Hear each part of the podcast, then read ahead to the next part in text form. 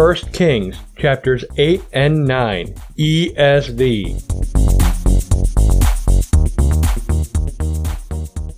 Then Solomon assembled the elders of Israel and all the heads of the tribes, the leaders of the fathers' houses of the people of Israel, before King Solomon in Jerusalem, to bring up the ark of the covenant of the Lord out of the city of David, which is Zion. And all the men of Israel assembled to King Solomon at the feast in the month Ethanim, which is the seventh month. And all the elders of Israel came, and the priests took up the ark. And they brought up the ark of the Lord, the tent of meeting, and all the holy vessels that were in the tent. The priests and the Levites brought them up. And King Solomon and all the congregation of Israel, who had assembled before him, were with him before the ark, sacrificing so many sheep and oxen that they could not be counted or numbered. Then the priests brought the ark of the covenant of the Lord to its place in the inner sanctuary of the house in the most holy place, underneath the wings of the cherubim. For the cherubim spread out their wings over the place of the ark, so that the cherubim overshadowed the ark and its poles. And the poles were so long that the ends of the poles were seen from the holy place before the inner sanctuary, but they could not be seen from outside, and they are there to this day. There was nothing in the ark except the two tablets of stone that Moses put there at Horeb, where the Lord made a covenant with the people of Israel when they came out of the land of Egypt. And when the priest came out of the holy place, a cloud filled the house of the Lord, so that the priest could not stand to minister because of the cloud, for the glory of the Lord filled the house of the Lord. Then Solomon said, The Lord has said that he would dwell in thick darkness. I have indeed built you an exalted house, a place for you to dwell in forever. Then the king turned around and blessed all the assembly of Israel, while all the assembly of Israel stood. And he said, Blessed be the Lord, the God of Israel, who with his hand has fulfilled what he promised with his mouth to David my father, saying, Since the day that I brought my people Israel out of Egypt, I chose no city out of all the tribes of Israel in which to build a house, that my name might be there. But I chose David to be over my people Israel. Now it was in the heart of David my father to build a house for the name of the Lord, the God of Israel. But the Lord said to David my father, Whereas it was in your heart to build a house for my name, you did well that it was in your heart. Nevertheless, you shall not build the house, but your son who shall be born to you shall build the house for my name. Now the Lord has fulfilled his promise that he made. For I have risen in the place of David my father, and sit on the throne of Israel, as the Lord promised, and I have built the house for the name of the Lord, the God of Israel. And there I have provided a place for the ark, in which is the covenant of the Lord that he made with our fathers, when he brought them out of the land of Egypt. Then Solomon stood before the altar of the Lord in the presence of all the assembly of Israel, and spread out his hands toward heaven, and said, O Lord God of Israel, there is no God like you, in heaven above or on earth beneath, keeping covenant and showing steadfast love to your servants who walk before you with all their heart. You have kept with your servant David my father what you declared to him. You spoke with your mouth, and with your hand have fulfilled it this day. Now therefore, O Lord, God of Israel, Keep for your servant David my father what you have promised him, saying, You shall not lack a man to sit before me on the throne of Israel, if only your sons pay close attention to their way, to walk before me as you have walked before me. Now therefore, O God of Israel, let your word be confirmed, which you have spoken to your servant David my father. But will God indeed dwell on the earth? Behold, heaven and the highest heaven cannot contain you. How much less this house that I have built? Yet have regard to the prayer of your servant and to his plea, O Lord my God, listening to the cry and to the prayer that your servant prays before you this day, that your eyes may be open night and day toward this house, the place of which you have said, My name shall be there, that you may listen to the prayer that your servant offers toward this place, and listen to the plea of your servant and of your people Israel, when they pray toward this place, and listen in heaven, your dwelling place, and when you hear, forgive. If a man sins against his neighbor and is made to take an oath, and comes and swears his oath before your altar in this house, then hear in heaven and act and judge your servants, condemning the guilty by bringing his conduct on his own head, and vindicating the righteous by rewarding him according to his righteousness. When your people Israel are defeated before the enemy because they have sinned against you, and if they turn again to you and acknowledge your name and pray and plead with you in this house, then hear in heaven, and forgive the sin of your people Israel, and bring them again to the land that you gave to their fathers.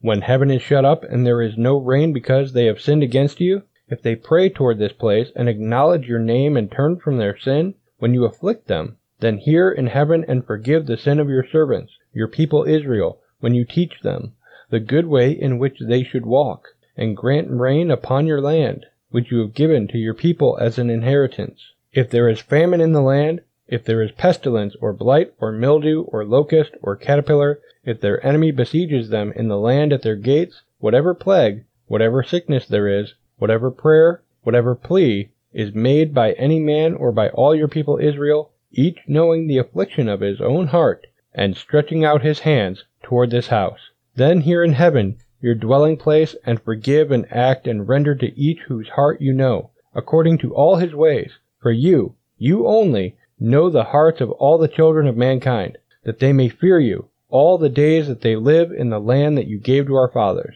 Likewise, when a foreigner who is not of your people Israel comes from a far country for your name's sake, for they shall hear of your great name and your mighty hand, and of your outstretched arm, when he comes and prays toward this house. Hear in heaven your dwelling place, and do according to all for which the foreigner calls to you, in order that all the peoples of the earth may know your name and fear you, as do your people Israel, and that they may know that this house that I have built is called by your name. If your people go out to battle against their enemy, by whatever way you shall send them, and they pray to the Lord toward the city that you have chosen, and the house that I have built for your name, then hear in heaven their prayer and their plea, and maintain their cause. If they sin against you, for there is no one who does not sin, and you are angry with them and give them to an enemy, so that they are carried away captive to the land of the enemy, far off or near, yet if they turn their heart in the land to which they have been carried captive, and repent and plead with you in the land of their captor, saying,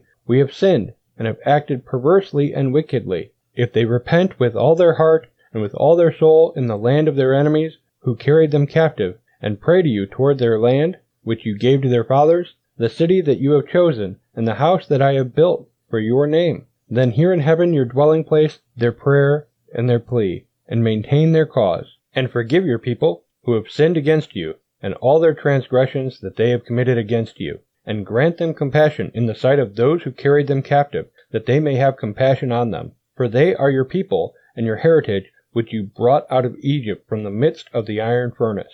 Let your eyes be open to the plea of your servant and to the plea of your people Israel, giving ear to them whenever they call to you. For you separated them from among all the peoples of the earth to be your heritage, as you declared through Moses your servant, when you brought our fathers out of Egypt, O Lord God. Now, as Solomon finished offering all this prayer and plea to the Lord, he arose from before the altar of the Lord where he had knelt with hands outstretched toward heaven. And he stood and blessed all the assembly of Israel with a loud voice, saying, Blessed be the Lord who has given rest to his people Israel, according to all that he promised. Not one word has failed of all his good promise, which he spoke by Moses his servant. The Lord our God be with us, as he was with our fathers. May he not leave us or forsake us, that he may incline our hearts to him, to walk in all his ways, and to keep his commandments his statutes, and his rules, which he commanded our fathers. Let these words of mine with which I have pleaded before the Lord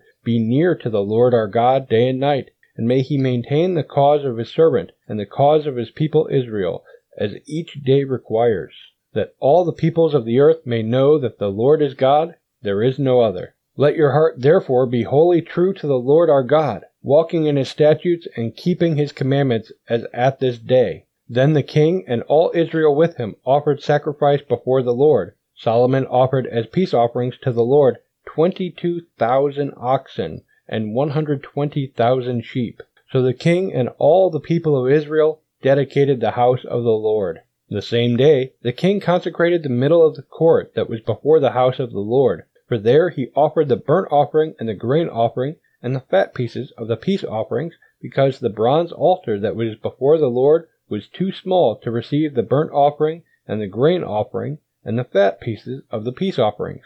So Solomon held the feast at that time, and all Israel with him, a great assembly from Lebo Hamath to the brook of Kidron, before the Lord our God seven days. On the eighth day he sent the people away, and they blessed the king, and went to their homes joyful, and glad of heart for all the goodness that the Lord had shown to David his servant, and to Israel his people. As soon as Solomon had finished building the house of the Lord, and the king's house, and all that Solomon desired to build, the Lord appeared to Solomon a second time, as he had appeared to him at Gibeon. And the Lord said to him, I have heard your prayer and your plea, which you have made before me. I have consecrated this house that you have built, by putting my name there forever. My eyes and my heart will be there for all time. And as for you, if you will walk before me, as David your father walked, with integrity of heart and uprightness, doing according to all that I have commanded you, and keeping my statutes and my rules, then I will establish your royal throne over Israel forever, as I promised David your father, saying, You shall not lack a man on the throne of Israel. But if you turn aside from following me, you or your children, and do not keep my commandments and my statutes that I have set before you, but go and serve other gods and worship them, then I will cut off Israel from the land that I have given them, and the house that I have consecrated for my name I will cast out of my sight, and Israel will become a proverb and a byword among all peoples. And this house will become a heap of ruins. Everyone passing by it will be astonished and will hiss, and they will say, Why has the Lord done thus to this land and to this house? Then they will say, Because they abandoned the Lord their God, who brought their fathers out of the land of Egypt, and laid hold on other gods, and worshipped them, and served them. Therefore the Lord has brought all this disaster on them.